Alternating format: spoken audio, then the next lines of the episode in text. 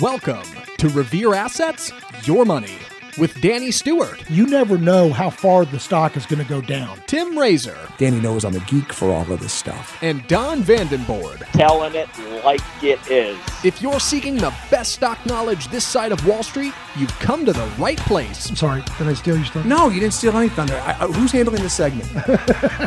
For the next hour, Danny, Tim, and Don will be talking investing, Investing is 90% psychological, and I love that. trades, The market will usually overshoot to the downside and to the upside. and dumpster fires. Because it doesn't matter what you think or what I think, and it matters even less what Danny thinks. And now, here's your hosts, Danny, Tim, and Don.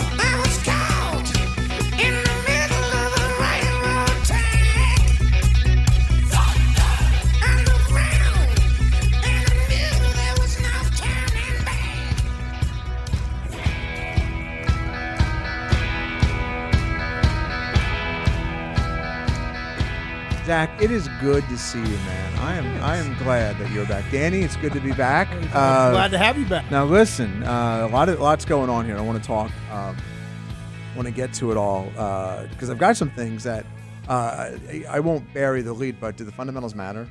Does do, like do, do the fundamentals matter in a downturn? I want to talk about that because uh, that might incite some people. Um, I've got a euro dollar trade I want to talk about, but.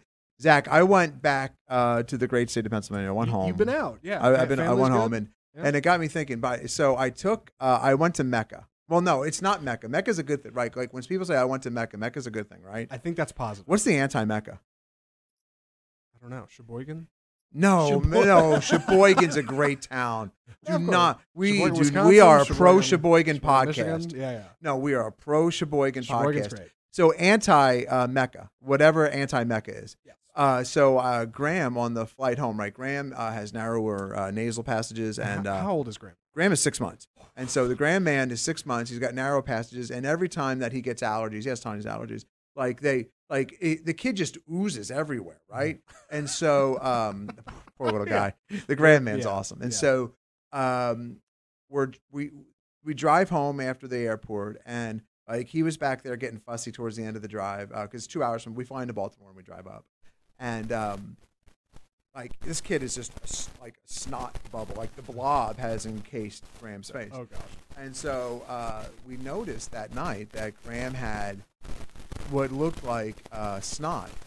And it, by the way, this is going to end up. But if anyone's wondering where this story is going, I'm going to uh, let me not Please. let me not just uh, bury the lead too much here. It's going to end up at Morgan Stanley. Okay. Okay, Oh, all right. Yeah, Yeah, so okay. just just, just Sure. relax, guys. This is a good story. Where else? Yeah, where else would it end up? and so, uh, so we're like, oh Did you my. do a drive-by? no, no. Oh, so Graham's got Golly. like this snot that's we what we think is snot pulled up in his ear because he's in a car seat, hmm. right? And it just like runs. We're like, oh my gosh, did this not get that bad? That like it's never happened before, but maybe it just pulled up in his ear. And then we noticed later, after you know, we of course we wipe Graham's nose up and do the little sucker to get all the snot out. There's more snot in Graham's ear. Now we're scared that Graham's eardrum has burst in flight. yeah. Oh, yeah, no. and but Yeah. this kid was a great flyer. All the kids who have been great flyer as babies, Mhm. uh, great flyers. They're Runs still in the great flyers. family. Yeah. like they're just great flyers. Mu- Must be the pilot, right? Must be, yeah. Must yes. be, must be uh, that so pilot so um, um, we're like, oh my gosh, we got to take Graham to uh, the doctor, but it's like Sunday. And we're like, who, who the hell's that? So they have some urgent cares up there, and there's a patient first. It's called. It's literally called patients first. Thank God it wasn't called patient last, right? Patients 1st Mm-hmm. And um, we park the car, and no kidding, I look up from. I just like heads up, you know, park the car. We're about to go in. I look up, and there is Anti Mecca, the Morgan Stanley Berks County headquarters. I kid you not. And I'm like, do I take a picture of this? I'm like, no, it'll burn the retina of my camera lens. Oh my I'm not doing this. And I thought, I almost said to Tanya, hey, we need to go so I can get a selfie by Mecca with my middle finger up. And so then I, you know, the so anyway, the Graham issue is not. It turns out, like coincidentally, Graham had developed an ear infection. Mm. We just happened to go on a flight. Then, like, you can put all those things Oh. together to think the kid, you know. So Miserable. and then, uh, and then anyway, it didn't clear up. It turns out he did have a little perforation in the ear. Anyway, Graham's fine. Morgan Stanley will never be fine. They reported earnings this morning. And boy, if you could make a toilet sound flushing, it sounds like Morgan Stanley right now. like it, it is that that was like a lawnmower. It was kind of, you know, yeah, we got yeah. Anyway. Well, we'll take it. And was a so bomb. Yeah. and so like how does that E Trade purchase feel now, Morgan Stanley? Like they bought E Trade, uh, they acquired E Trade uh, back in the pandemic because Robinhood was surging. Hmm. If Robinhood is uh, sub ten dollars, what do you think E Trade's valued at? well, you get the E. What do you get with E Trade? You get the E Trade baby, and uh, I've got money coming out of the Wazoo commercials from circa 1999, 2000, and so. Uh, Speaking of E Trade, you know they originally came out. It was owned by Morgan Stanley and Dean Witter, like Oh, yeah, yeah. 60, 40, and they were just directing all their trades to those two if they were a market maker. Always a nefarious uh, thing. But I want to want to touch on a couple things here. Uh, so I had a couple people reach out to me, and I, I want to apologize uh, to them here momentarily. But more important, well, not more importantly, just equally as importantly, you know what I realized when I went back home? I live, well, I grew up in the greatest region in the country. It's the potato chip basket. What? Potato chip basket. Yeah. They grow potatoes. no, ah. no, I don't. I don't. Even, I don't they even make know. potato chips. What's make it- potato chips. Okay. The Pennsylvania Dutch have figured out how to make the best potato. Zach, what's your favorite potato chip brand? Probably like a Lay's or ruffles, Oh my right? I mean, you're gonna. Yeah, That's like saying you only like missionary. Well, and no, it's me- like saying you only like Superman. Superman's great. All right, I love Superman. Lay's are great. They're they're America's chip. no, no. I'm I'm I'm going to tell you no. There's Cape better. Cod. Cape Cod. Well, that's right, that's so that. Well, that like a kettle cooked. That's yeah, Yeah. That but that now is owned by. I believe it's owned by. It's owned by a big one. Like like they've Yeah, been yeah, yeah. by- like bought, bought out, but it's like they the they flavor. make them look like uh, like Miss Vickie's is actually owned by Frito Lay as well. So uh, I live where I grew up in where the Pennsylvania Dutch are making kettle cooked potatoes. The potato chips I grew up with, right? Dieffenbach's great regional brand if you can get them. But uh, I like Herr's. Have you heard of Herr's? Hers. Then Herr's has some distribution. like his and hers. hers? No, H E R R S. No, yeah, H E R R. The apostrophe. it- It's Herr's. Whatever, okay. Yeah, the best Herr's chip ever created is the Herr's sour cream and onion chip. Ooh, I love sour. Yeah, I know it's fantastic, and they do the right amount of sour cream powder and onion powder to the chip. There's a ratio that you, you, have to bring get any right. back, huh? No, I gave up potato chips. This is my story, Oh, and oh. so Oh, um, I had I haven't had potato chips in ever. And so we wanted to take Remy to the Herr's factory, but they stopped doing tours for the pandemic because Remy loves all things cheese curls, potato chips, and uh, cheese ball thing. Like Sure, any, sure. yeah, after my own heart. yeah. and so uh, we wanted to take So him. you live vicariously through him. You watch him eat potato Yeah. chips. That's and, right. Yeah, and so, but here's the thing: like Lay's sour cream and onion chips are the worst sour cream and onion chips ever created. Like they are not good. Well, hold on. There is no there is no love and attention to detail in the ratio of sour cream and onion flavor. As a matter of fact, I think it's just green paper. That the little specks of green paper they're spraying onto the chip. There is zero flavoring on a Lay's sour cream and onion chip. And I, I defy anybody to go buy a bag of Lay's sour cream and onion. And the worst Lay's sour cream and onion chips are found at your local convenience store because they've been sitting there for a while. And they, they say we sell by bag. so we sell by weight, not air. You know, like we weight by not not volume. Right. They are the worst chip. Oh, Don's Don. Don I've He's not driven- having it. Oh, he's not having it. he won't. He won't sit for this. I won't settle for this Mute one. him till he comes so back. the best chip in the world, and it, by the way, like so like Tim, you've named two brands, Herr's and and uh, Dieffenbach's. Utz now has national distribution because they went public as a company a couple years ago. Herr's you can find uh, a little bit of national distribution as well if people carry it. Kind of like uh, Amoroso. I really thought he was going to come back with a bag of chips. He did come back with a bag of chips. oh my gosh, he does. You got to go with John. What is that, Don? Move it over a little. that Lay's sour cream Move it over to your chest, Don. There you go. Move it over to your chest. Over to your chest. A little more. Other, there you go. Oh, the worst. Ah, there you go. Yeah, I feel that's a sad lunch right there. That's a sad. See, they, they've improved the ratio the last two years. You got to try them, Tim. No, they, they have not. As a matter of fact, with inflation, I guarantee Don's you. going to eat them. Yeah, Folks, crisp this was HD. not rehearsed. We Yeah. didn't, this is not like a staged. with inflation, I guarantee you that it's gotten worse, not better. Oh, and see. so, if you want, now you can get Dieffenbach's, I believe, by mail order, but Herr's by far are the best. And so, anyway, I think that I have not appreciated the like because you know, we don't buy chips that often, but I know Remy likes them. And Nora, you know, chip, chip, like, and she's a two fister, right? Mm-hmm. And so she always has to have two chips in her hand. This girl is uh, fantastic. She loves the, the her sour cream and onion chips uh, fantastically. And so, anyway, if you're in, say, California, Washington State, Dieffenbach's is spelled Dief in box. You can, you can, they're they're made in Pennsylvania. Uh, Herr's are made in Pennsylvania. If you've never heard of these two brands, Dieffenbach's. Man, I'm telling you, they're regular chips. By the way, there's also Goods chips, which are really good, which are really ironically good. Their sour cream and onion chips, the good sour cream and onion chips, are not as good as Herr's. And as a matter of fact, I believe that their barbecue flavored chips are uh, a little too salty.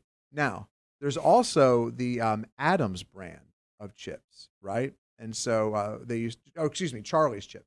And uh, Charlie's chips used to come in a tin delivered to your doorstep, and they had delivery people. Like the milkman, there was the chip man. Chips not making that up. Oh, yeah, chips in a tin delivered by a chip man, A chip not a milkman. Now I think you're being facetious. I'm not being facetious. Oh, you. Google it. No, they these are a real thing. All right. And so you, it's Charlie, Charlie's Charlie chips, and uh, they have a it's a tan uh, tin with a black label. And uh, anyway, I, I grew up in the. I listen uh, as someone who is uh, has been described in his past life as not fat but husky. Um, Sure. I've eaten a lot of chips. Yeah. Yeah, and I contend that the Pennsylvania area I grew up in, with all the chip varieties, better than French fries. They get better potatoes up there.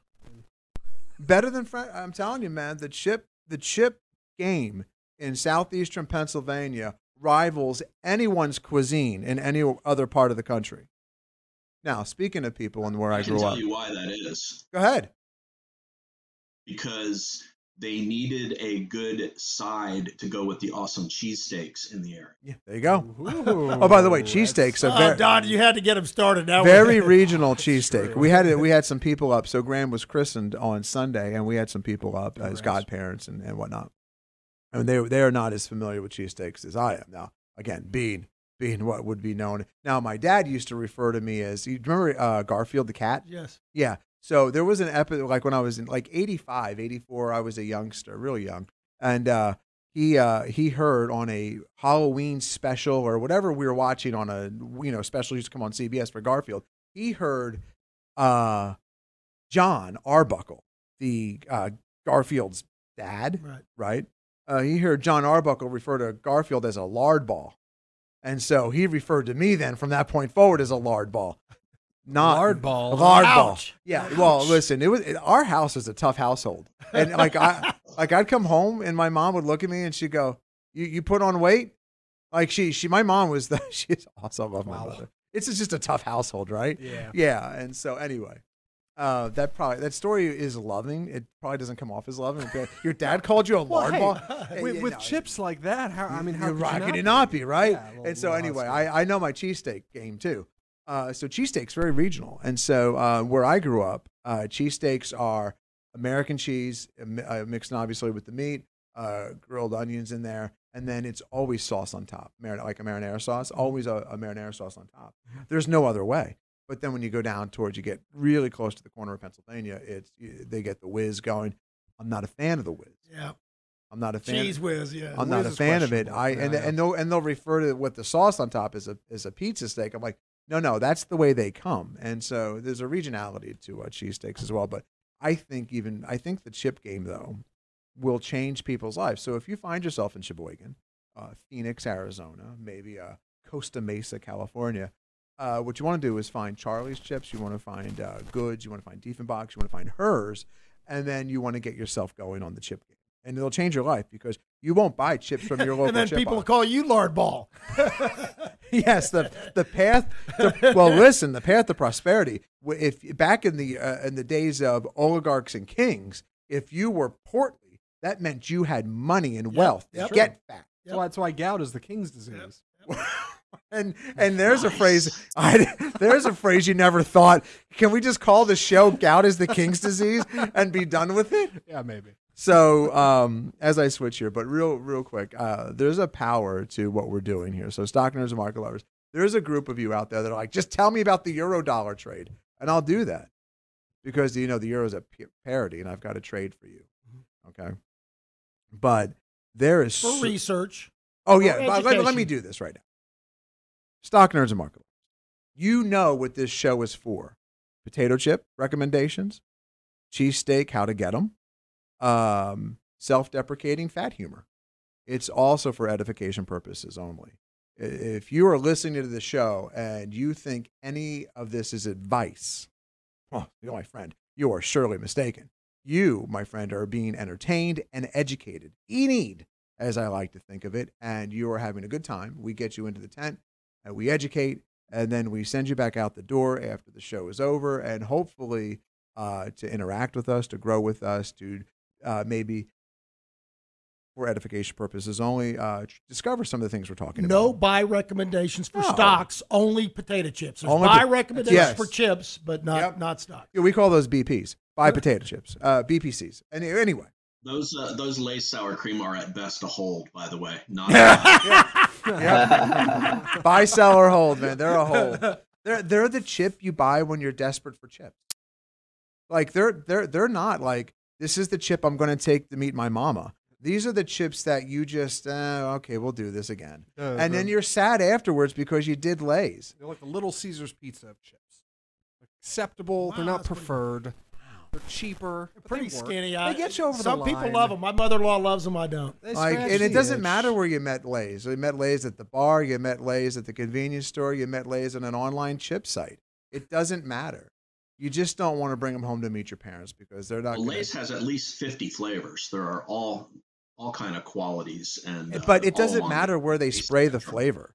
It's the base chip. It doesn't That, matter where they spray. The potatoes. The yeah, problem. like they can spray. The, they, they they'd be better off spraying the flavor on cardboard. the call is coming from inside the potato. That's where the problem is. That's where the problem is. Yeah. So um, I also listen. I wanted to, so back in Pennsylvania, I got a couple messages. Uh, the power of the stock nerd and market lover community is is something that is never ever taken. It's not lost on me ever, and it's not taken for granted here one bit. I had a number of people reach out to me and say, "Hey, do you want to meet?" I didn't know we had this many people. I, I really didn't. Um, in the uh, in Berks County, where I grew up in and around that area, that listened to the show. I genuinely, genuinely didn't know. And like there was Paul and a couple other people uh, that asked if we could get together. And Paul even knew about this great ice cream stop for the kids called the Cone. And it's a giant, like they they brought it in from some roadside stand in this small little town that's uh, close to where I grew up. And it's a giant ice cream cone, like roadside. It's awesome, right? Now, uh, granted, I didn't eat the ice cream there because I gave up sugar. The kids love it. And Nora loved it so much, she lost the ability to speak again, and she just starts roaring at you. Like she'll just go, "Hi, Dad!" Like the sugar is coursing through this girl's veins. It's homemade ice cream. So anyway, uh, the cone is awesome, and so I, I couldn't meet. I, I couldn't meet with anybody. Uh, we had a pretty tight schedule, and I apologize, but I'll be back up soon enough. And uh, if you are in the Berks County area, I, I would love uh, to get together because nothing better, nothing better than uh, getting together for coffee, trashing a little Morgan Stanley, and um, and and meeting Or a stockholders, lot. market or a lot, yeah. And so, um, look, euro dollars. So euro is at parity, and uh, how can you take advantage other than flying to Europe, right, and getting uh, a great deal on a European vacation, just like they could fly here now. You know, anyway um, as they export goods over here at a better at a better rate because the dollar is so incredibly strong. So if your platform allows you to trade euro dollars, um, which Thinkorswim does, and so there the the risk reward here is astounding.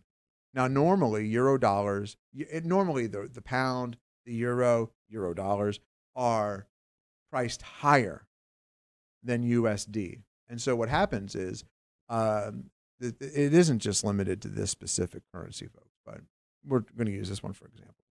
So what happens when the our Fed tightens and the dollar gets stronger, the euro dollar goes down. Mhm. So you can make a very low risk bet. Like you could bet, and it's a bet, right? That this time next year, 2023, like go out to September 2023, that the Fed will have screwed this up so badly that you're not going to be talking about tightening anymore. It's going to be the Fed easing.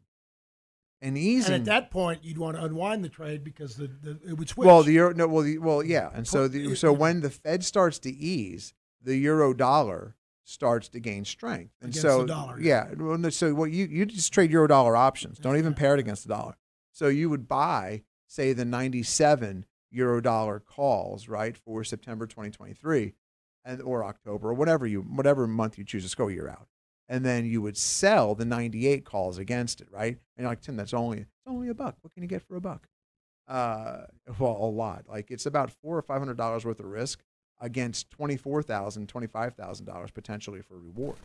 It's an amazingly powerful trade setup, and so, but for the trade to work, the Fed has to let off the gas pedal with rate with rate hikes. There's no rush on this trade, right?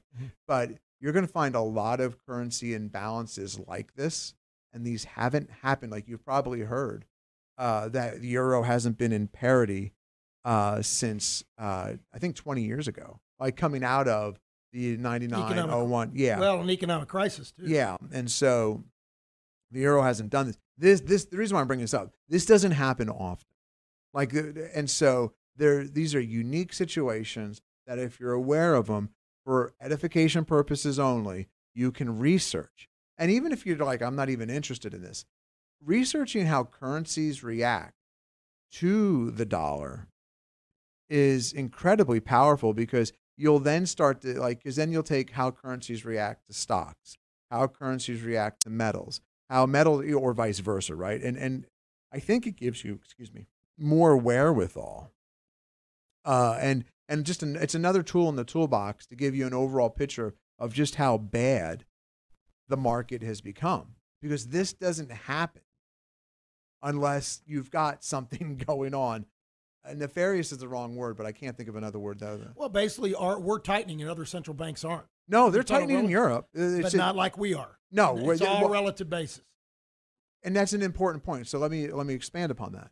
So what we're doing now is the most aggressive fiscal fiscal tightening in our country's history, meaning that we're we're taking uh, we're we're, we're just erasing we're, hitting delete on the spreadsheet with all the bonds Right after the loosest monetary Yes. policy in history Yes. just a year ago. and so now, not only are we raising rates, we are deleting the, we're tightening the money supply. Mhm. And so that's the technical term. And so we're tightening the M2 supply, and that's a double whammy. Normally, in the history of our country, we just raise rates. That's the tool the Fed has used, but they increased the balance sheet to record levels to the point where they were buying corporate bonds. The Fed was buying, you know, not Right, just not right. just normal bond, like Right. business bond, like company bonds. And so Yikes. And so now all that is being uh, unwound or deleted from the spreadsheet, meaning they're not going to re up the purchases, they just go away. And you've got this rate raising. And so, what really I think the market is looking at here is what Canada did yesterday. Nobody, like, nobody talks about Canada fiscal policy, right? no. No. You do on your videos. Yes, I do. Because Canada raised their, uh, they did a 100 point, 100 basis point raise yesterday morning. And One percent. yeah, 1%. That's a big deal. So there's a there's a Fed speaker today, Bostic, a little later today. We're taping the show early, by the way, folks. Uh, Thursday, uh, the 14th, uh, Vice on the 15th. Uh, so Bostic speaks later today, and we're going to find out a lot today about what the Fed is going to do because the Fed, had, this J. Powell Fed, has sent out its messengers to lay the groundwork for what's going to happen. And so if you hear Bostic, and there's another speaker uh, on Friday as well, if you hear them talking about uh, the acceptance of the possibility of a 100, a a 1% or 100 basis point raise uh, in the July Fed meeting, then I think that's a signal that they're going to do that. Market's already signaling that. Well, it's a 25% possibility right now. No, I get it, but Yeah. I'm saying the market is the best leading indicator around, and it's Now, it- signaling that whether it's one percent or not, it's it's signaling Bostic continuing says- tightening and So you'll see the market probably rally here if Bostic comes out and says, "No, we're going to stick to we think 75s." Oh, You yeah, know, more consecutive- dovish, yeah. If he, and by the way, that's interesting. It's an interesting. What you just said, word, word dovish, is interesting. If Bostic comes out and starts saying, "Hey, 75s are what like consistent 75s are what we think are needed," um, then the Get market relief- yeah the market rally. the market probably rallies on that because it's not a it's not one percent or or consecutive one percent raises. The the one percent raises are uh, we can debate to the cows come home if that's what the market needs or not. So uh, you you can make the point you know that that's what it needs. I contend. See now this all ties together. I I've been contending. It just feels like forever, but you only get CPI and PPI reports, consumer price index, producer price index reports, but once a month. And I picked up on in June that crude, RBOB, uh, gas futures uh, were and, soy, corn, wheat, hogs, lumber were all coming down. Their charts were breaking. Oil's down to 200 day, but that was like four four weeks ago. I was like, if it comes down to this zone, uh, it's probably if it breaks this zone, it's probably come down to 200. It's already there, and so uh, natural gas broke, uh, but it you know bounced off the 200 day. The next CPI report you're going to get is going to be less energy. Like the the the prices are just down, like they they they peaked, and now I, unless they re-peak again, the report for July. So you got June's CPI. If the trend holds, we're halfway through the month right now. If the trend holds even, or if these commodities do go lower, the August CPI and PPI report are most likely going to be lower. And so then if you can if you can put commodities and energy not on the back burner but just like on the side burner the ones that's simmering now this is all about what the fed's going to do. And does the fed tighten to the point where they stamp out like they they they kill inflation to the point where they've burned the house down and now we're going to rebuild? Or is it just like we contained the fire to just one room and there's a little smoke damage but we can rebuild and it's going to be fine They call that a soft landing. Right. And so that I think right now, and I'm not saying, look, four dollar like it, it's four seventy. When I got up to Pennsylvania, it was 470, 475 for a gallon of gas, right? Uh, where I, where I traverse. And when I left Pennsylvania, it was down in the 430s, and that got me interested. I'm like, I wonder what it's down in Texas, and um, or down by where I live in Texas here, and uh, it was it was four sub four. And so there's always about a 50 60, 60 cent difference between where I live in Pennsylvania and where I live in uh, uh, the Dallas uh, Metroplex. And so that percentage wise, these are big moves. And so, it, well, what, what would be causing that move? Oil's coming down. Did J. Powell win? No. I, I well, it, it's a guess on my part, right? This isn't like this is PPI came in hot this morning, and so that's going to be coming out in CPI next because it, it goes through the producers price index first. if they raise So- rates. I mean, if if the producers raise prices, we will. Okay. Yeah, if the yes, producers, yes, yes. listen, there's this is the, the, what you just hit on is the heart of the issue. There's producers that can raise their prices and get away with it, Mhm. and there's companies that can't. And so, what are they doing? Uh, they keep the price the same. They lower the volume you're buying, so you got to buy more, but you don't know it. That's cynical. No, You're what- damn right. What, no, no, I, I don't. I don't think it's 100 percent accurate. Okay. That that that that changes over time. What they're doing now is what Walmart's doing, and what Amazon did a couple months ago. They're charging all their sellers, even the big ones, fees for fuel, fees for storage, and it, it- and in the most grotesque, that's industri Like that's and on, you don't think that's going to be passed on to the consumer. I don't think there's enough companies that have pricing power to do that. That's absolutely That- and that that's where I'm saying. So that, it won't be dollar for dollar increase, but a percentage of that will be. All I'm saying is, I think CPI is still going to go up a little bit next month. I do believe it's Okay. the rate of growth, the rate of increase is slowing, and it. I think it is getting peaking at some point. I just don't think we're quite there yet, but we'll see. No, you it- make it- a very valid point. But but Well, oil, oil was down six percent for June. So saying that oil, uh, which they blamed quite a bit of it on, uh, is not accurate, and that's why the core actually Uh, well, no, the, the core is, does not include oil. It, it was higher and it was blamed on energy, but oil was down 6%. I think what the Fed is doing doing now is killing demand. And so, Oh, yeah, if the CPI and PPI reports are to be, and it's who knows, are to be lower, and that's what that's one of the things that not only the Fed but everybody in America is looking at now. Now it becomes an issue of killing demand and getting prices to cool, not passing them on. And so, if you can get home prices to just level off or cool, which is happening. which is happening. If you can get uh, everyday items to pause, it's not going to happen overnight. That that is uh, that is the start. But right now, like everyone's going to get hurt, whether it's a Baby full, boomers already took a six percent pay cut this year. Yeah, and, and the, the increase, the the biggest Social Security increase isn't isn't even near enough to cover um, the rate. Well, this year's increase underestimate because it's a lagging the Yeah. colas, and I was going to talk about go that. ahead, go-. Well, okay, so so these are for the retirees, Social Security colas and your money. Okay, Mm-hmm. uh, the cola increase projected for next year is ten point five percent.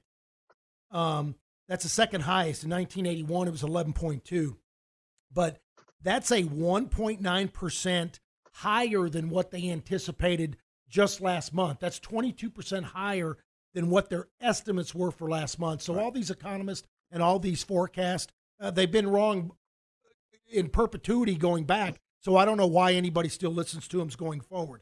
But the main thing is for for this year's cola increase, which was big, it was around you know five six percent. It inflation's running at eight and nine, so it's it's they're behind. They're actually behind this year by five point nine percent, six percent. So they have if they're on a fixed income, they have six percent less money to spend. Now I was talking about PPI. It came out 1.1 increase this month over month. That's 11.3 annualized. So right now, uh, CPI is around nine. PPI is 11.3. So yeah, it may not go up higher. It may be flat if they can't pass it on. But the whole point is um, um, that these adjustments these people are getting are are not they don't happen early enough, and so that alone hurts demand. And that and here's the other thing, Tim. Think about this: those increases aren't indexed for inflation, so it could push a whole bunch of people getting Social Security benefits into that taxable bracket. In other words, their Social Security benefits may become taxable.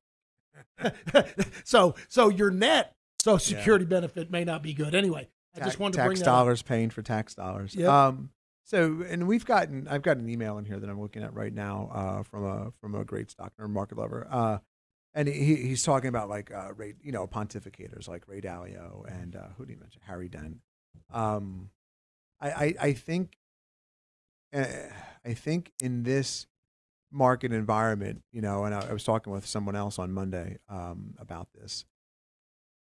The, you know, the, this email references uh, the commodities that I talked about on the video and uh, last night's video, and um, we, we just mentioned now.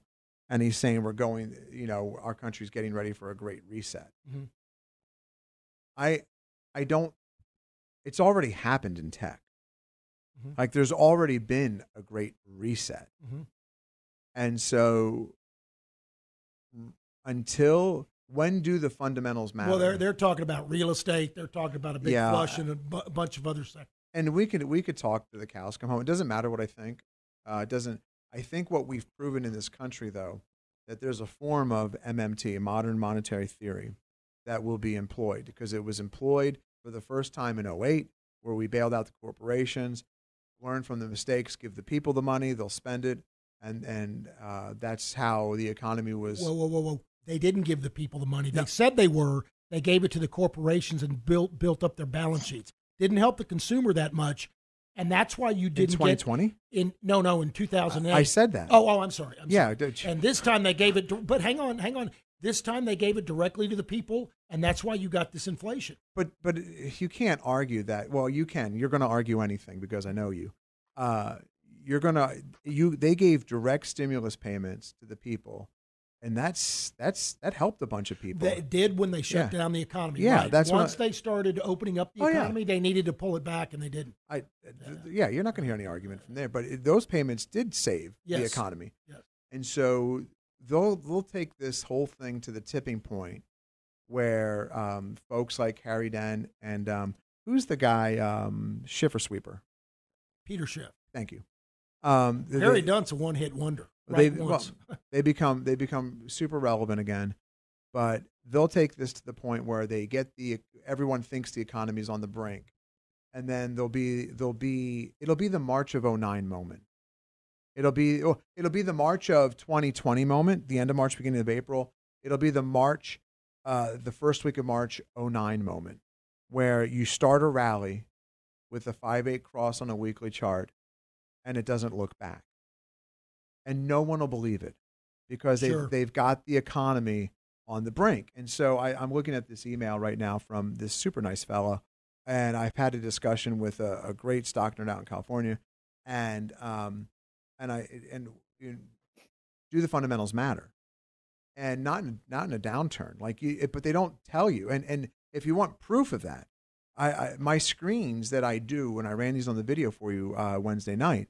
Um, something like you'll, I think the title is something you you won't. This never happens. Uh, a screen you have to see to believe. My only my loosest of stock screens gave me any stocks, but my high quality growth screens that combine seventy yeah. that there was no stocks there, and I can't remember when that happened.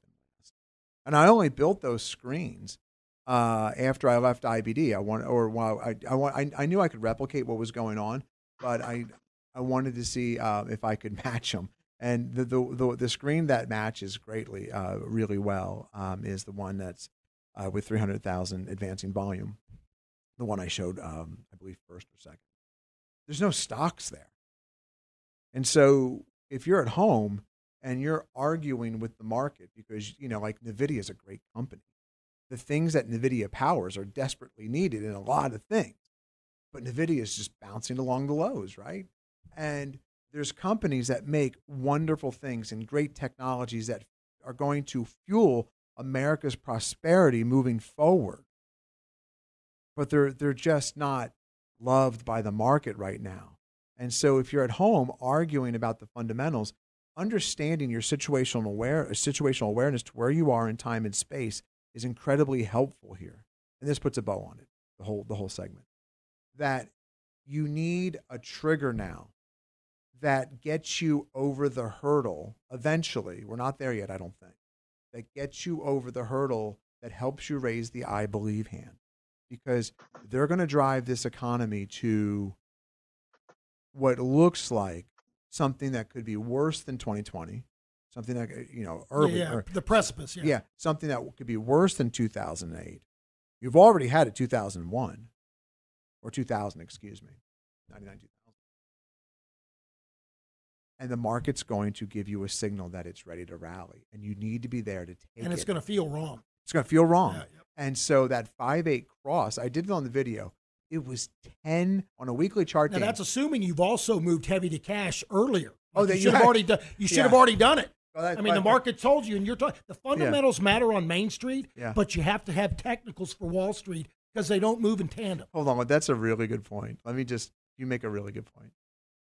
If you are in a situation, your parents, your loved ones are in a hundred percent invested, have no raise no cash because you're at Edward Morgan Stanley Jones next to the vape shop. Pie chart. I'm sorry.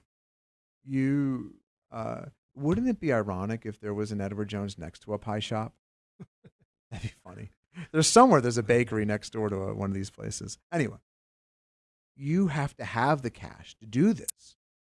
And it doesn't feel right because they scare you with FOMO that if you, because you get these big rally days and look, your signal, it doesn't have to be your signal, but my signal is a, a weekly 5 8 cross. And when that signaling works, you, you, you you know when you're wrong pretty easily. Do it on daily chart, doesn't matter to me. But um, you're not going to believe it. And the people around you, if you should talk to them, aren't going to believe it. And they'll tell you everything that's about to fall fall apart in the economy and everything else. And so Right now, we're not there yet. The Fed hasn't revealed all of its cards and how hard they're going to press. You're going to get a clue today from a Fed speaker this afternoon. You're going to get a maybe late this morning. You're going to get a clue tomorrow with another Fed speaker in the afternoon uh, about what they're going to do for July, and then uh, we'll see how the market reacts to that. But do the fundamentals matter right now? Heaven forbid I say no. But you're in a I bear, will. No. You're in a bear market, and right now it's just taking everything out to sea. Cash is king. Yeah, and and having that ability to deploy it at the right moment, at the right time, um, and understanding when that moment is in time. And you haven't had that, by the way, in a weekly chart in a very long time. So hopefully that helps, stock nerds. Love you. But let's do this. Let's get to Hunter. Uh, Hunter's got a bunch of stocks to research, um, and then we'll get to Don.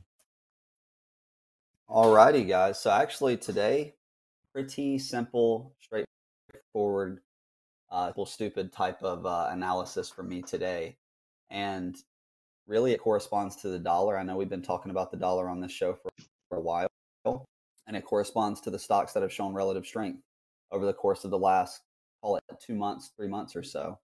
Uh, so we're going to run through a, a quick list of names here, as well as a couple of sectors that I've talked about. And my point is going to be simply to keep an eye on how these perform relative to the indices, uh, move, especially if we're in a position where we ultimately see new lows on the indices and so forth. So, uh, Don, I think you got the charts today. So, first name, a, a name we've talked about uh, nightly videos as well, Celsius, C E L H, uh, one that has shown pretty immense strength uh, over the course of the last two to three months, as you can see, kind of going back to that low in May, uh, has continued to kind of move up and stair step higher. Uh, you know, the market is down today, so most of these are going to be. It's not so much a day to day thing that you want to look at here. What you want to focus on is what is the actual stock doing versus the indices. Here, only you know two or three percent off the lows on the S and P. Celsius obviously much much higher off the lows than the indices itself. So just moving forward, I'm going to provide about four names here.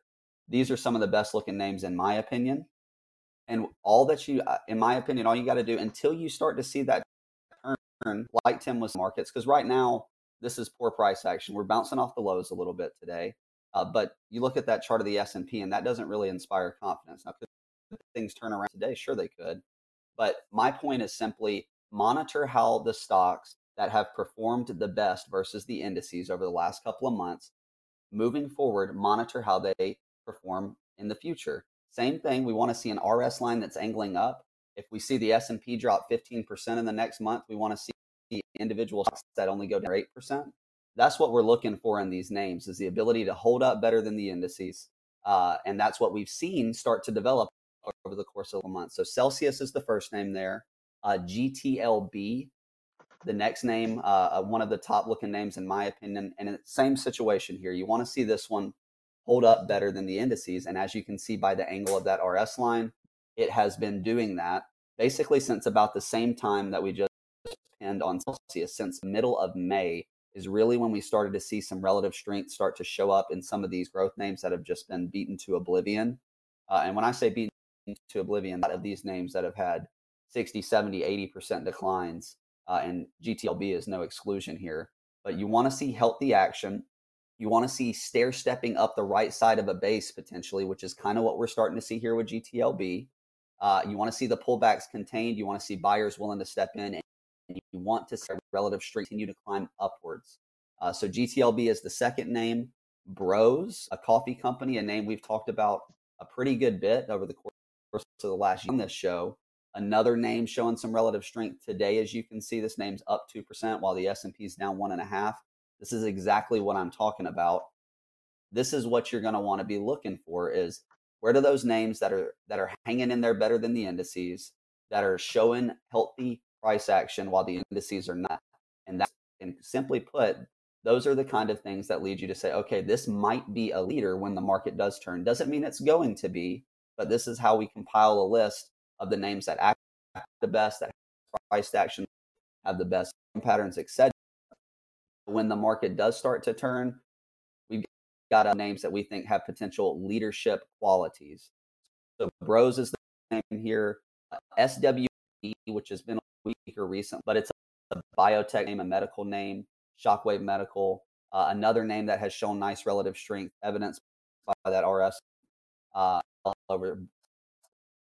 Again, pretty much that point in middle to kind of early-ish May is where you see a lot of these growth stocks RS lines start to really angle up. Does it? It doesn't continue at the indices part. Far, it's been a, a really big clue, and they've continued to act better than the indices for the better part of the last couple of months. And then last, last XBI tech sector, I know and myself have this one as well. Uh, same, basically the same exact concept. that Hunter. you- Hunter, you cut about you cut out. What was the ticker on that? XBI uh, biotech. Okay. Yeah. So same concept, same thing. See here, right around the middle of May into June, you see this RS line start to angle up pretty nicely on XBI. You're looking for the same thing. Does this index or this excuse me hold up better than the indices? Obviously, it's much higher off the lows than the S and P than the Qs. Uh, it's it's had some really nice volume come into it over the last couple of months as well. Uh, so same situation here, just on a sector basis, and then TAN, the solar ETF.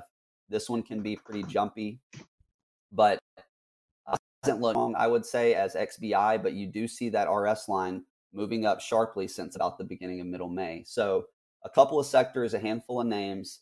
Keep an eye on those names, and there's plenty more that you can go through and find uh, that have similar looking RS lines or similar patterns.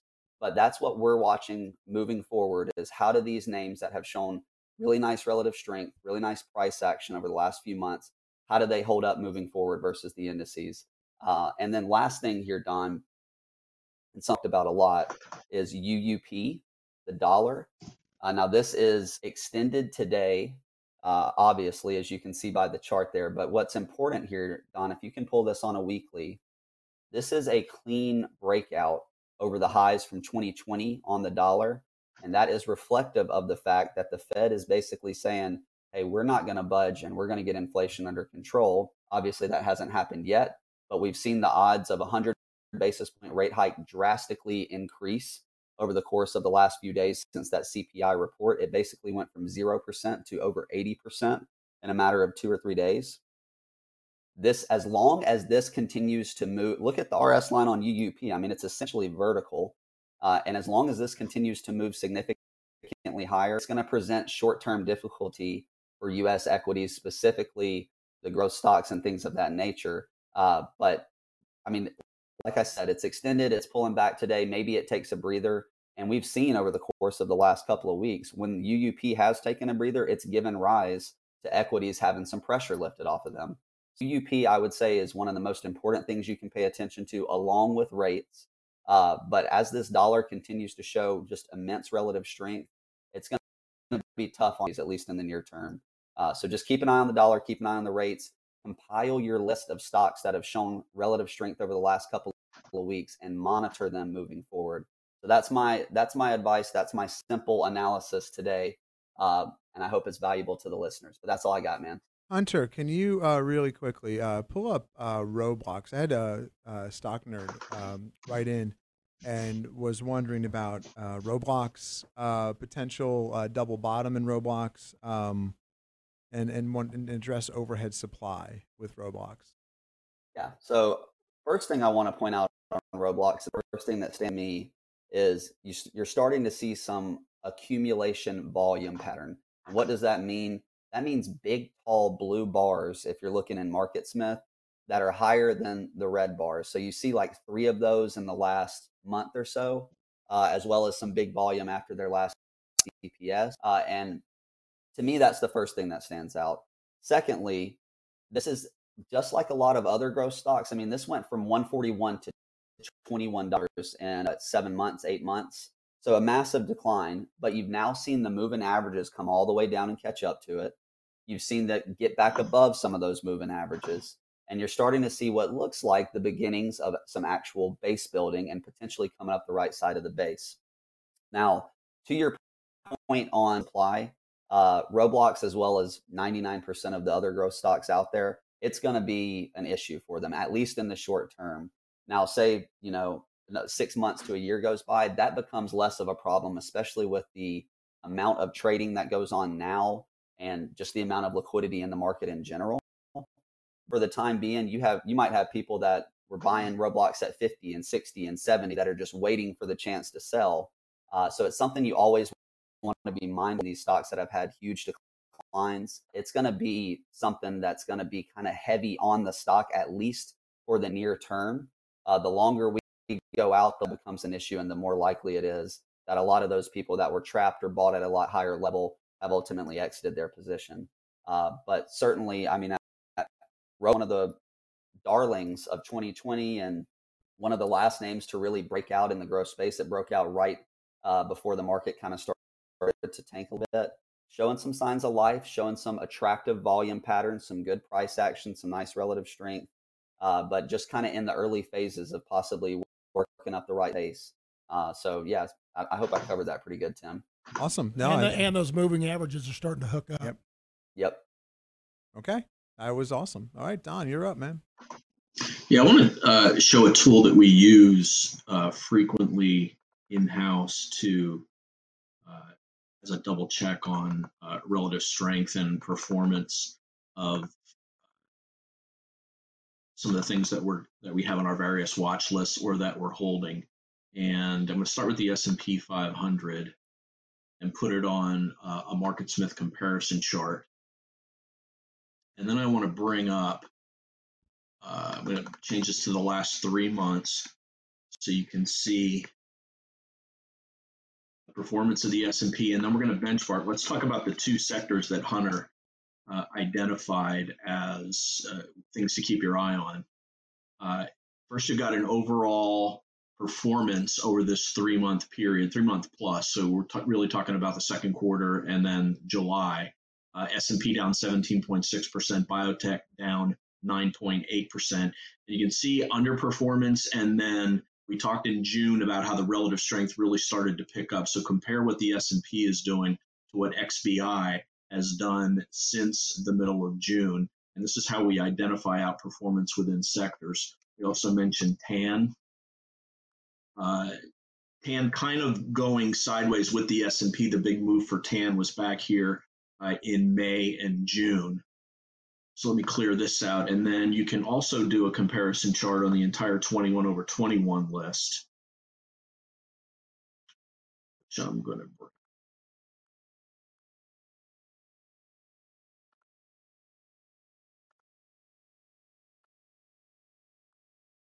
This will take a second to populate.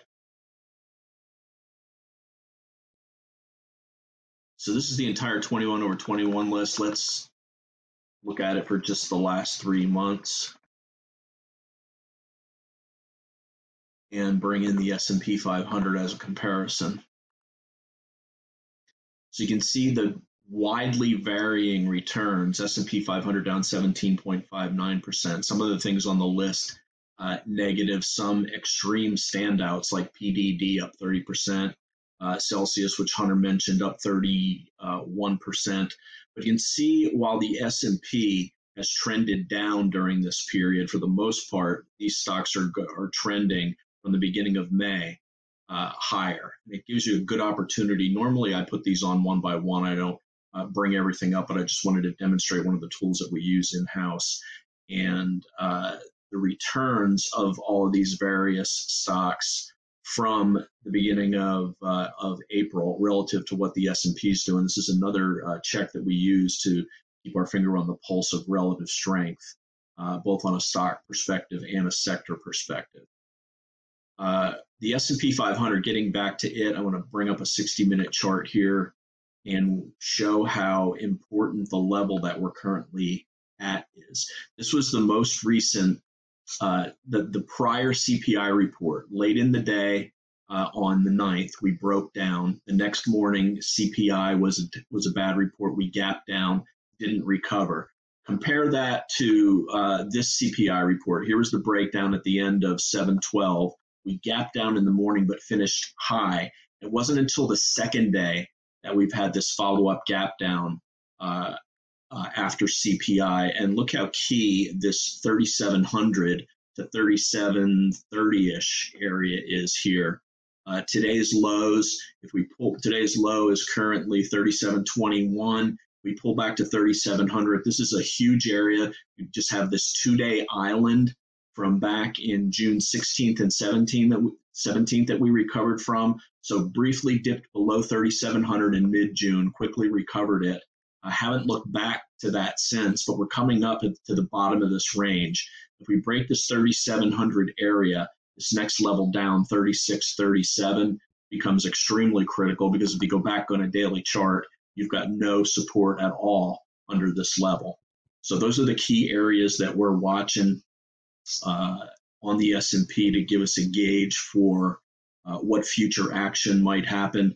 Uh, people that have been following our videos know we took uh, took some longs when we got back above the 21 day exponential moving average on 7 7 7 8 then we failed. It rolled over. We got out of our longs uh, went short when strength came in intraday yesterday uh, and it looked like the low of 37.50 was holding. We got out of our short for a small gain.